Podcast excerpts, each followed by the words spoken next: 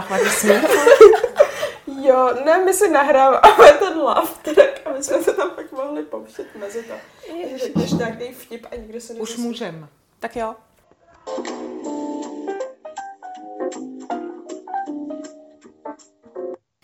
Ahoj, vítáme vás u dalšího dílu Vytáhnem tě. Dneska jsem tady já, Terka. Já Áně a s náma je tady jako host moje máma. Monika Otmarová, která je redaktorkou časopisu Moje psychologie. Ahoj. Ahoj, vítáme Ahoj. tě tady u nás. Jak je cílem našeho podcastu, tak je to bavit se s lidmi o jejich eh, životních cestách od studia k práci. A proto jsme si tě sem i pozvali. A my teda už víme, že vlastně vůbec uh, si nestudovala to, co právě děláš, tak by nás o to víc zajímala ta cesta. Jak se to vlastně stalo? No, někdy to vůbec nevadí, že člověk uh, jako nestuduje, co potom dělá v profesi, někdy to může být naopak výhoda. A já jsem vystudovala nejdřív psychologii a sociologii. Myslela jsem si, že budu psycholožka, ale už na škole jsem poznala, uh, že vlastně na to nemám asi tu pravou povahu a že by mě to spíš ta práce víc stresovala a myslím si, že svým potenciálním klientům bych vůbec nepomohla. A tak jsem se rozhodla, protože tam byla ještě ta sociologie vedle toho a tam mě začala bavit mnohem víc. A vlastně od sociologie to byl jenom eh, krok eh, k médiím. Mě vždycky jako zajímalo, jak eh, média pracují, jak vlastně jakou vytvářejí vlastně takovou jako paralelní realitu.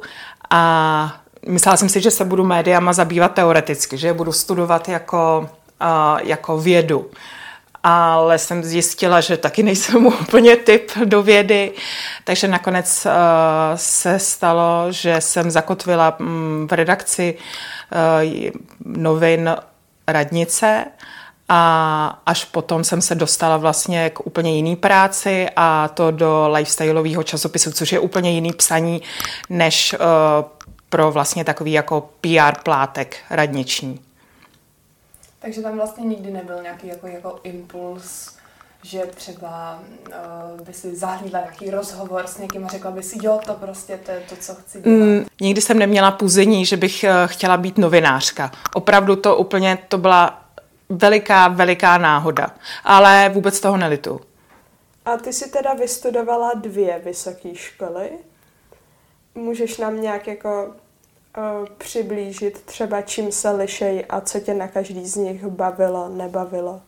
No, já jsem nejdřív eh, teda vystudovala tu psychologii a sociologii a mm, vlastně tu další školu jsem začala studovat taky tak jako náhodně, uh, protože jsem nevěděla, co se sebou a nechtěl jsem mi do práce.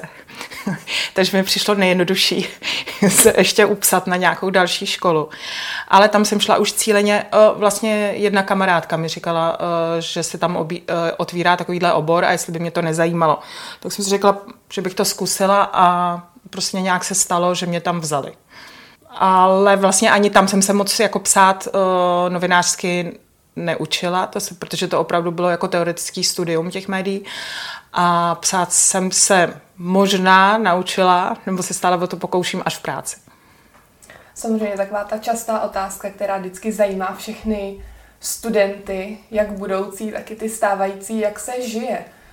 Uh, myslím jako nějaký párty a prostě čas na koníčky nebo i čas na brigádu, jak se žije tady na té vysoké škole. No, uh, tak já, co jsem studovala, to už je fakt jako dráhno let. Jako maturovala jsem tak jako před 31 lety nebo dvěma, já nevím. Takže jako ten, tenkrát se žilo skvěle jako studentským životem, jako do té školy se prostě moc nechodilo. Uh, a, a spíš, uh, jo, dobře, když bylo zkouškový, tak se člověk musel učit, ale jinak, uh, jinak to byla um, jako, jako jeden nekončící mejdan, no, té škole. Pohoda teda. No, no, vlastně jo.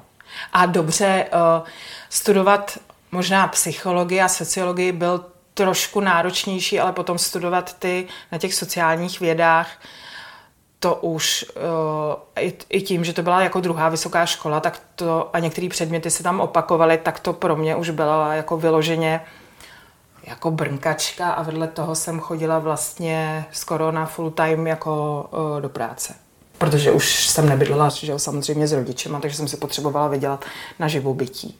No, a to šlo, já nevím, jak je to teď, jako jestli je to studium teď náročnější, jako asi když srovnám, když někdo studuje medicínu, tak třeba toho času má míň, ale vlastně když se bavím mm, s lidma, kteří tenkrát studovali medicínu, co já jsem byla na vysoké škole, tak myslím si, že se taky úplně jako v té škole nepředřeli. No, takže to, je o, to bylo teda o mm, studium versus zábava jo. a práce. A myslím si, že všichni pracovali vedle té školy, že to je... Že se to dá. Že se to dá. No, mm. a nebo i jako musí vlastně. Asi málo koho znám, uh, koho by tenkrát mohli na těch studiích jako podporovat rodiče. Jo, a ještě teda jenom možná pro doplnění, co vlastně za vysokou to bylo. Vím, že, že psychologie se dá studovat na Karlovce a jo, nebo tohle, i pedagogika a tak. Tohle ta psychologie a sociologie byly na Filozofické fakultě Univerzity Karlovy a ty mediální studia byly na Fakultě sociálních věd taky Univerzity Karlovy. Právě ta Univerzita Karlova je taková vždycky, že jako takový strašák těch studentů, že tam je to jako těžký a že tam se jako se moc žít nedá, všichni. že tam se prostě jenom studuje, studuje, studuje. Tak takhle to neprobíhalo. Teda, není, jak jsme není to pravda. Ah. Ne, není to pravda. Podle mě, jo, to má asi takovouhle pověst, ale uh, myslím si, že můžou, můžou existovat, jakože podle mě stejně náročný to může být třeba na uh, ČVUT, a studovat nějaký jako inženýrský uh, obor, nějaký, mm, nevím, s architekturu třeba nebo něco takového. Já si, myslím, že Karlova univerzita je stejně náročná jako každá jiná. Tak dobrý. Mýtus zbořen, není ano. to tak náročný. a jak to je třeba s praxema? Já teda teď už víme, že tam, že pak to další povolání vlastně vůbec nešlo uh, v ruku v ruce s tím, co jsi studovala, ale jestli třeba jsou nějaký praxe nebo na té škole, jak se to jako, Byly praxe, to, to si, člověk, to si člověk musel zařídit sám. A uh, já jsem měla jednu, jedna z praxí, moje byla v Bohnicích, uh, kde jsem byla na gerontologickém oddělení, což bylo strašně smutný a uh, bylo to jedno z mých potom jako rozhodnutí, že tam rozhodně nikdy pracovat nechci, ani vůbec v celých Bohnicích, protože tenkrát tam na mě akorát všechno padalo a třeba to tam teď vypadá už jinak, ale tenkrát to opravdu v těch 90. letech bylo dost hrozný. A potom jsem uh, byla zase úplně jako na, na druhém ranku té psychologie a pracovala jsem jako v reklamě což mě přivedlo jako v reklamě, eh, jako že se tam dělali takový ty průzkumy trhu psychologický a tyhle ty věci. Uh, což mi na jednu, což mi vlastně celkem šlo, dokonce jsem tam vydělala i pěkný peníze, i když jsou praxe neplacený, ale tak ta uh, paní um, vedoucí toho týmu to nějak jako ocenila. Ale to jsem se rozhodla, že taky opravdu jako nechci dělat, i když tam bych se netraumatizovala s žádnýma klientama, ale uh, do nekonečna dělat koláže, uh, jak vaří Vitana a, a podobné ty, ty věci, to, to by mě nebavilo. No, nebo jak šít boudu na zákazníky. No, ale, ale psychologie v tomhle směru se dá taky hezky jako využít. Tak to byly vlastně dvě praxe, ať už jedna vlastně se týkala víc jako té klinické části, té práce a druhá zase opravdu jako tý aplikovaný hodně, tak jsem zjistila, že vlastně ani to, ani to není pro mě a nějaký prostředek se mi najít nepovedl. No. Když už si to teď zmínila, že ta psychologie se dá využít, využíváš ji i teď vlastně ve svém nynějším zaměstnání? Využívám ji nejen v zaměstnání, ale v životě. ne, využívám ji asi uh, v, v práci, samozřejmě využívám, uh, protože si i prostě drábkem občas něco jako zapamatuju a když uh, mám třeba rozhovor s nějakým psychologem nebo s nějakým sociologem, tak uh, tak úplně neplavu v těch termínech, vím trošku, o čem se bavíme zároveň, ale si musím držet jako odstup, protože my jsme lifestyleový magazín, nejsme odborný časopis, tak uh, aby to nebylo odborný, což se mi daří, protože do té odbornosti, jako díky tomu, že jsem už hodně zapomněla, tak nejdu tak jako hluboko, ale zároveň nemusím při tom rozhovoru působit jako úplný pako, takže uh, to nějak jako hezky plyne a další věc, kterou můžu využít, je, že vlastně znám řadu lidí, kteří mě tam učili na té škole, kteří jsou odborníci v té dané problematice takže vím třeba po kom sáhnout, když jako se jedná o jaký, podle toho, o jaký téma se jedná a zároveň i někteří mý spolužáci už jsou odborníci na svém místě, tak i tam. Takže se mi vlastně hodí to, že mám kontakty. Tak to, když se teď přesuneme teda ze studií do toho nynějšího světa, té práce, jaká je práce redaktora? No, mě to hrozně baví, ale je to asi díky tomu, uh, o jaký časopis se jedná. A že se tam opravdu setkávám nejen s těma odborníkama, ale i normálně s běžnýma lidma a snažím se nějak jako inspirovat ostatní lidi jejich jako příběhama a uh, taky jsem ráda, že se nemusím já bavit s celebritama, to nemám ráda.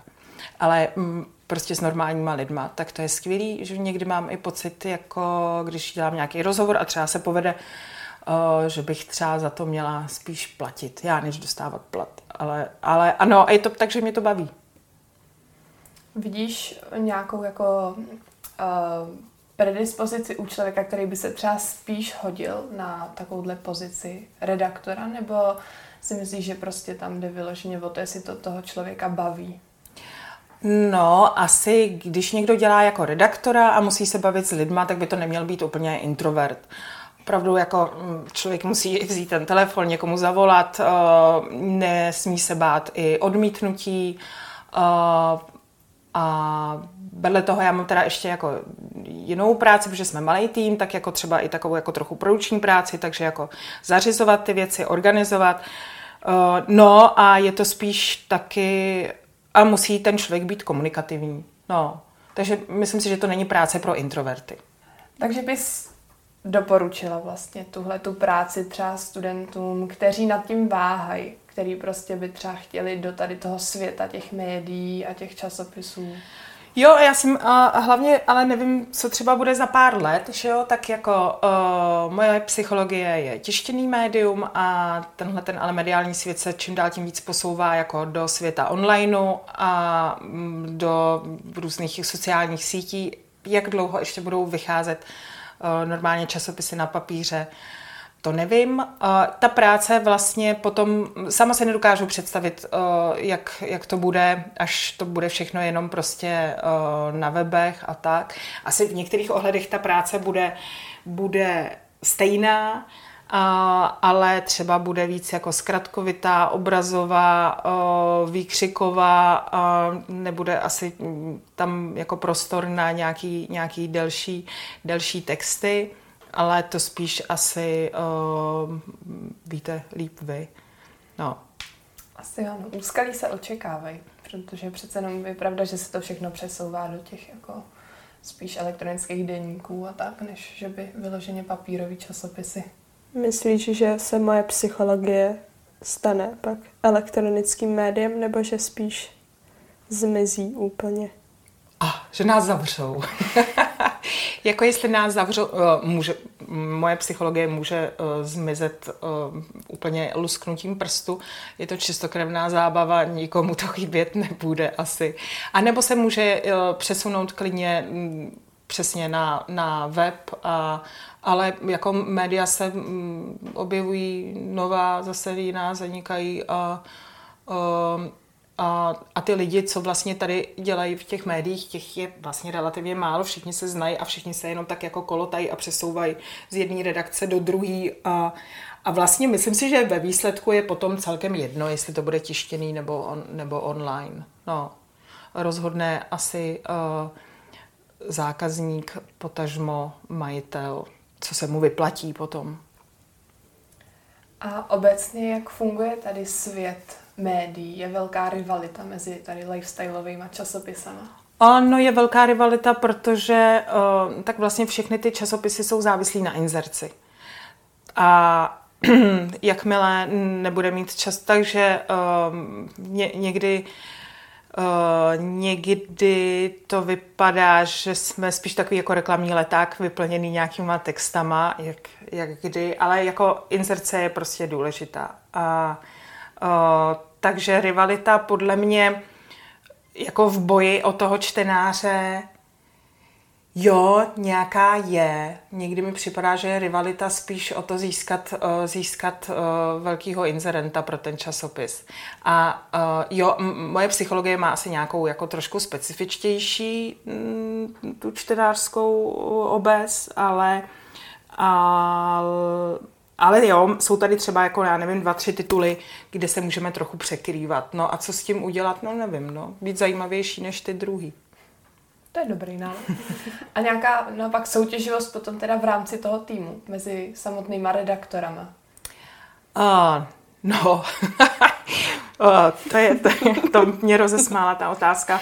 V rámci týmu, my jsme tým tří lidí, když nepočítám tady zde přítomnou externistku, abych na ní nezapomněla, tak uh, uh, ne, je, uh, rivalita tam není, je to naopak spíš jako spolupráce.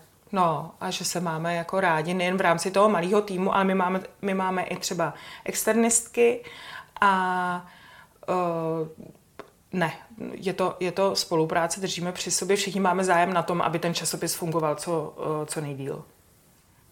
A nejlíp. No. A kam se za svoji kariéru posunula? No to je krátká odpověď. No, no nikam. Um, Jaká je možnost kariérního růstu? Takhle. V těch médiích. Asi velká, ne? Tam se dá dopracovat až až, až na prostě generální až, až, na, až na generální ředitelku celého vydavatelství. Tam se dá určitě dopracovat. Uh, ale um, No, ne, tak jako co, mm, když to vezmu takhle, je tam eh, postredaktorky, šéf-redaktorky, potom ještě um, u nás je to tak, že nevím, možná v každém jako vydavatelství se to liší, ale u nás jsou potom jako ještě uh, šéfová všech ženských titulů a nad ní ještě šéfová uh, celého vlastně toho vydavatelského domu.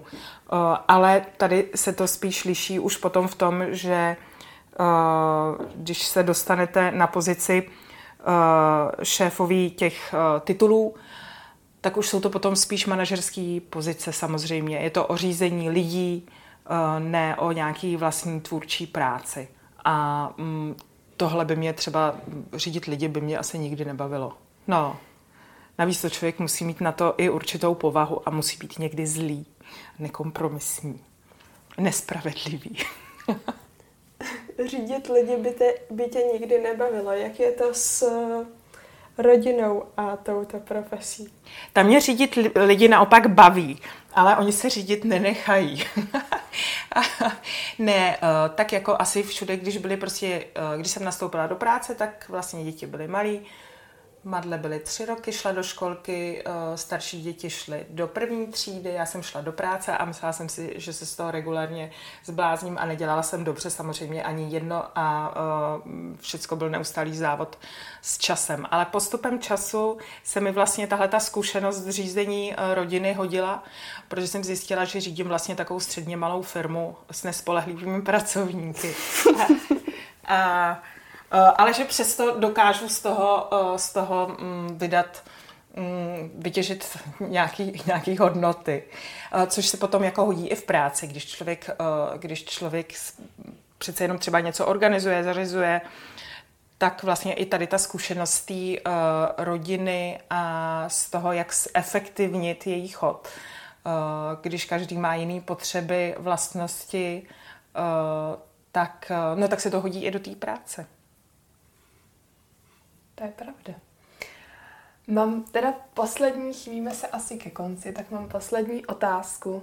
Je nějaký doporučení, když by se měla třeba znova rozhodovat v těch nácti letech, co dál studovat, eh, tak nějakou radu pro ty studenty dnešní, co s tím prostě, co s tou nerozhodností a jak se posunout k tomu svýmu rozhodnutí? No, já bych, já bych se třeba, když totiž, no to je hezká otázka. Když se teď jako zamýšlím, co bych jako chtěla, uh, co bych jako dělala teď, tak já bych třeba jako byla ráda fyzioterapeutka.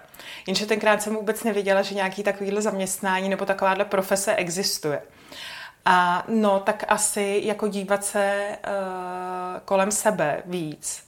Uh, za, a prostě bavit se s lidma mm, a vyzkoušet prostě No já nevím, prostě se dívat kolem sebe, mít otevřený oči a vyzkoušet si nějaké věci, i o kterých by si člověk myslel, že na to není. Protože najednou zjistí, že mu to, že mu to hrozně sedne. Takže být otevřený a nebát se zkoušet nové věci. A rady od rodiny, zejména třeba od rodičů, ty často se zasazují o budoucnost svých potomků. No tak to já jsem v tom měla velkou výhodu, že mě nikdo do něčeho nemluvil. Nebo jako ohledně to, třeba jo, na gymnázium mi říkal můj, můj otec, abych šla, ale potom jako výběr školy, vysoký byl úplně na mě. A ještě jako musím předeslat, že já jsem byla špatný student středoškolský.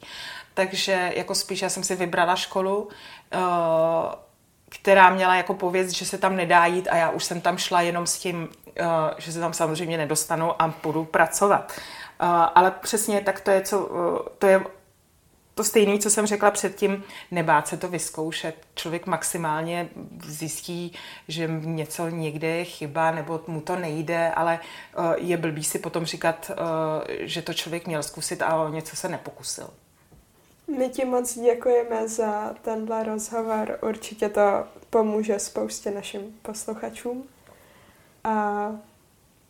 No já děkuju vám, že jste mě oslovili a jestli to někomu pomůže, tak to se budu jenom tetelit. tak děkujem a ahoj. Ahoj.